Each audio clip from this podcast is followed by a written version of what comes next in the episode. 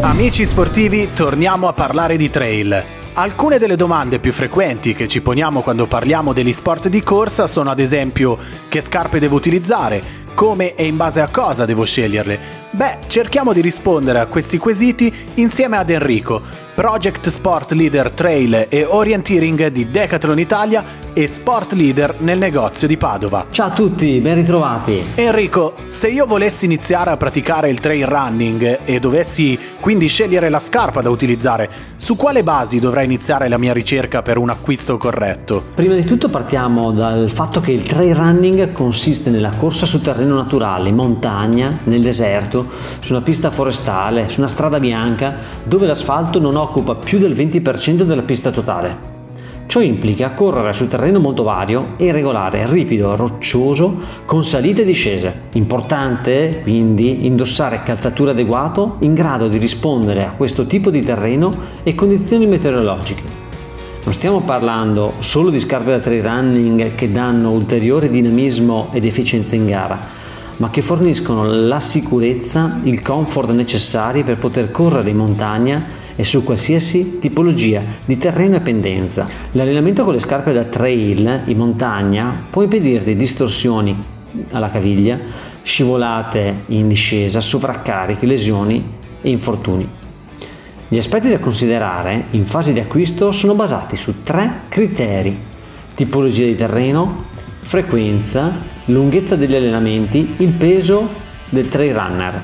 Hai detto tipologia del terreno, ma se io dovessi preferire maggiormente la corsa in montagna rispetto ad altre, devo orientarmi su una scarpa prettamente adatta a quel tipo di terreno? In genere la distinzione viene fatta sulla base di tre tipologie di terreno. Se corri su sentieri prevalentemente di montagna, con fondo roccioso e spesso instabili, quindi terreni molto tecnici, la scelta dovrà ricadere su una scarpa ben ammortizzata in grado di dissipare nel modo migliore gli urti con il terreno accidentato. Fai attenzione anche alla presenza o meno di una protezione aggiuntiva nella parte dell'avampiede delle dita. Molti produttori la utilizzano per proteggere il piede da rocce appuntite. Per quanto riguarda la suola, cerca suole con un buon compromesso tra aderenza necessaria sui terreni umidi e grip sulla roccia. Si consigliano tacchetti di 5 mm per questa categoria. Sul secondo eh, tipologia di terreno, su sentieri naturali in piano collinari, poco accidentati, scegli delle scarpe morbide, con tacche di flessione per facilitare il movimento del piede. La loro leggerezza sarà un vantaggio in più. In questo caso i tacchetti hanno una profondità intermedia di 4 mm per avere più polivalenza. Infine, se i sentieri sono umidi o fangosi, sono il tuo terreno di gioco. Scegli un'aderenza senza compromessi Quest'ultima si traduce in tacchetti profondi almeno 5 mm e molto distanziati per facilitare il distacco di fango e detriti dalla suola.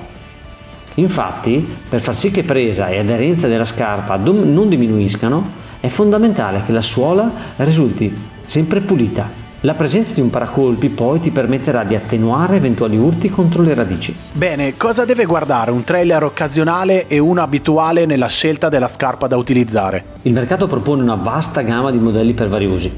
Alcuni ideati per resistere anche ad un utilizzo quotidiano per i più appassionati di trail running, altri pensati e progettati per un uso meno frequente, come i modelli da competizione concepiti per ottimizzare la performance il giorno della gara. Per questo è bene fare affidamento sulle caratteristiche specifiche di ciascun modello. Se sei un praticante intensivo di trail, scegli un modello ideato per resistere a 3 sedute o più alla settimana. Mentre se la regolarità è il tuo forte e corri 2-3 volte a settimana, scegli un modello per uso regolare.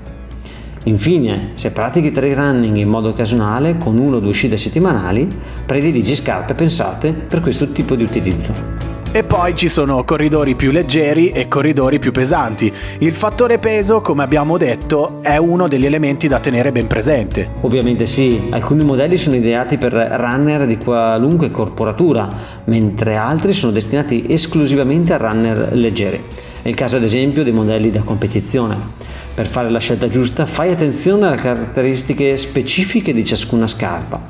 Se pesi meno di 75 kg, ogni tipologia di calzatura può essere utilizzata, compresi i modelli da gara.